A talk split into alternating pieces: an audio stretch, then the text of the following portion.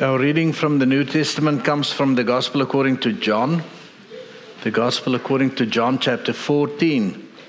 And we are going to read verses 23 to 29. The Gospel according to John, chapter 14. Brothers and sisters, let us listen to God's word for us today. Jesus answered him, Those who love me will f- keep my word, and my Father will love them, and will come to them and make our and we will come to them and make our home with them. Whoever does not love me does not keep my words, and the word that you hear is not mine, but is from the Father who sent me. I've said these things to you while I'm still with you. But the advocate, the Holy Spirit, whom the Father will send in my name, will teach you everything and remind you of all that I've said to you. Peace I leave with you, my peace I give to you. I do not give to you as the world gives. Do not let your hearts be troubled and do not let them be afraid. You heard me say to you, I am going away and I'm coming to you.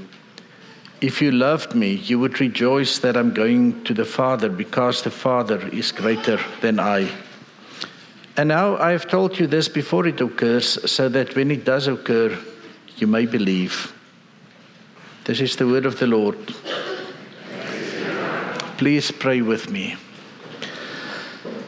Astonishing God, you give us a vision of the heavenly city, the New Jerusalem, your home among mortals on earth.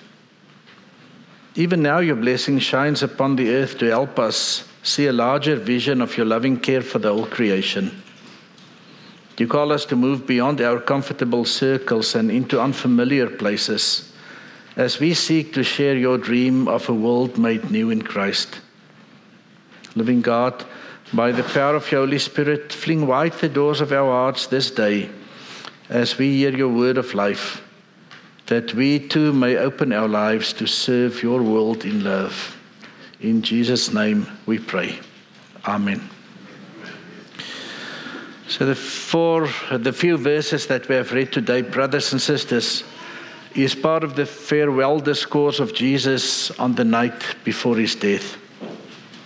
And it begins way back in chapter 13, where Jesus washed the feet of his disciples.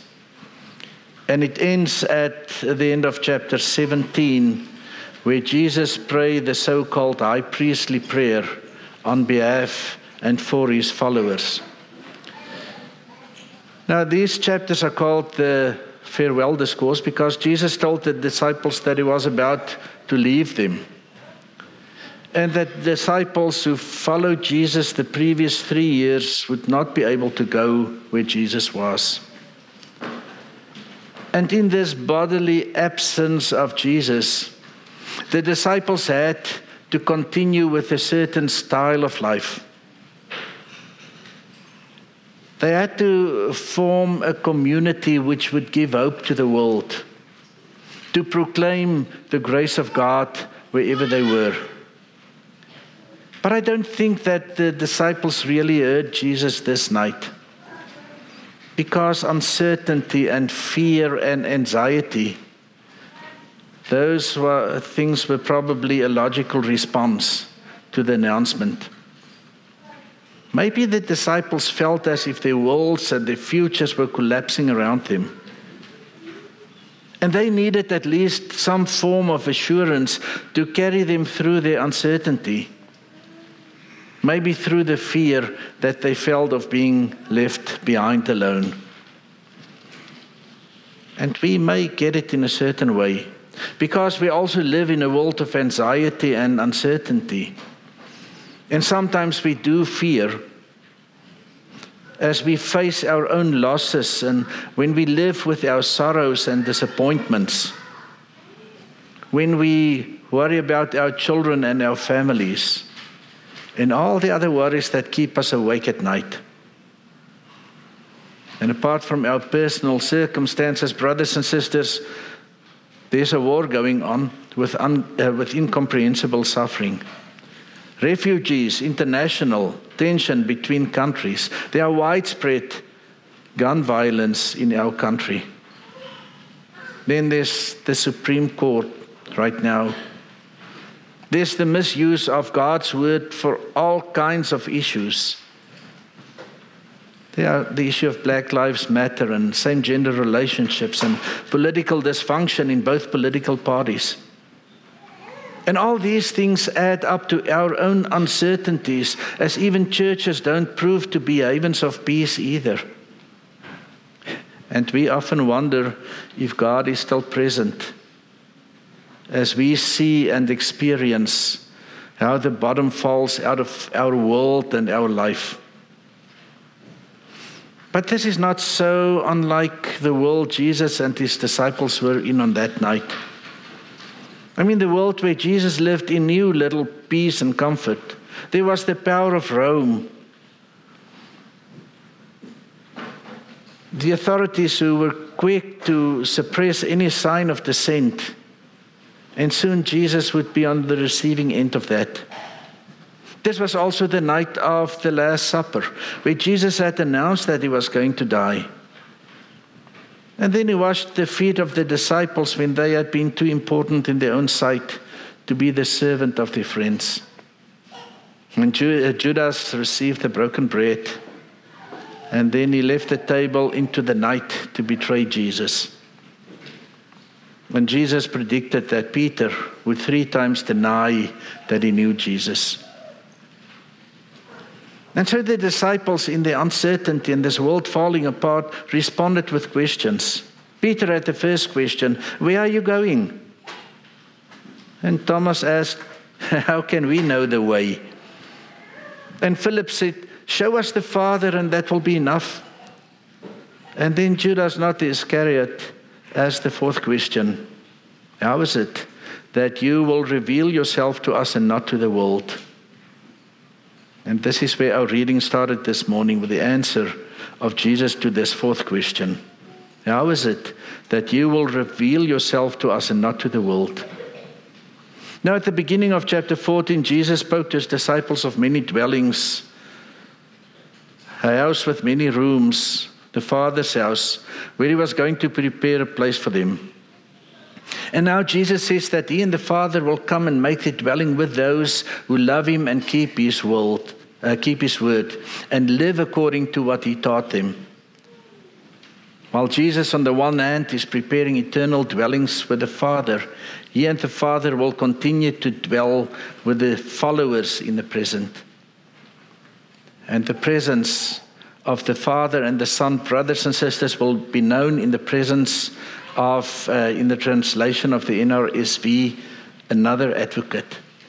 Now, the Greek for this word is paraclete, which loosely means someone who come and walk beside you, someone who becomes a companion, someone who's talking to you. What Jesus says is that the Holy Spirit will come and walk alongside his disciples as he teaches and reminds them of everything that Jesus has said to them. The Spirit will not only be a comfort to the disciples in the grief, but will also be the advocate, the one who intercedes on behalf of the followers of Jesus with God. But the reality of the presence of the Father and the Son comes only to those who believe, to those who live and to follow the Word of God. Jesus said, verse 23 Those who love me will keep my word, and my Father will love them, and we will come to them and make our home with them.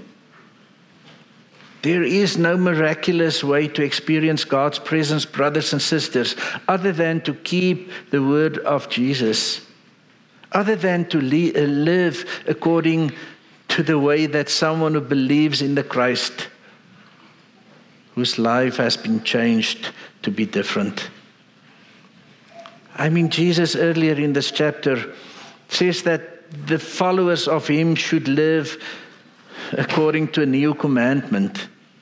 I give you a new commandment in chapter 13 that you love one another. Just as I have loved you, you also should love one another. My Father will love them, and we will come to them and make our home with them. Isn't this an amazing promise? But isn't it also the reason that we sometimes miss the presence of God? When we forgot that we, are, we have been called to live in a different way. It's an amazing promise because not only Jesus in memory, but the Son and the Father are present with his followers through the Holy Spirit. The triune God is living in the community of believers, in the congregation of God. And therefore, Jesus says, his disciples have no need to be anxious. Because God was awake. God was taking care long before we got up this morning.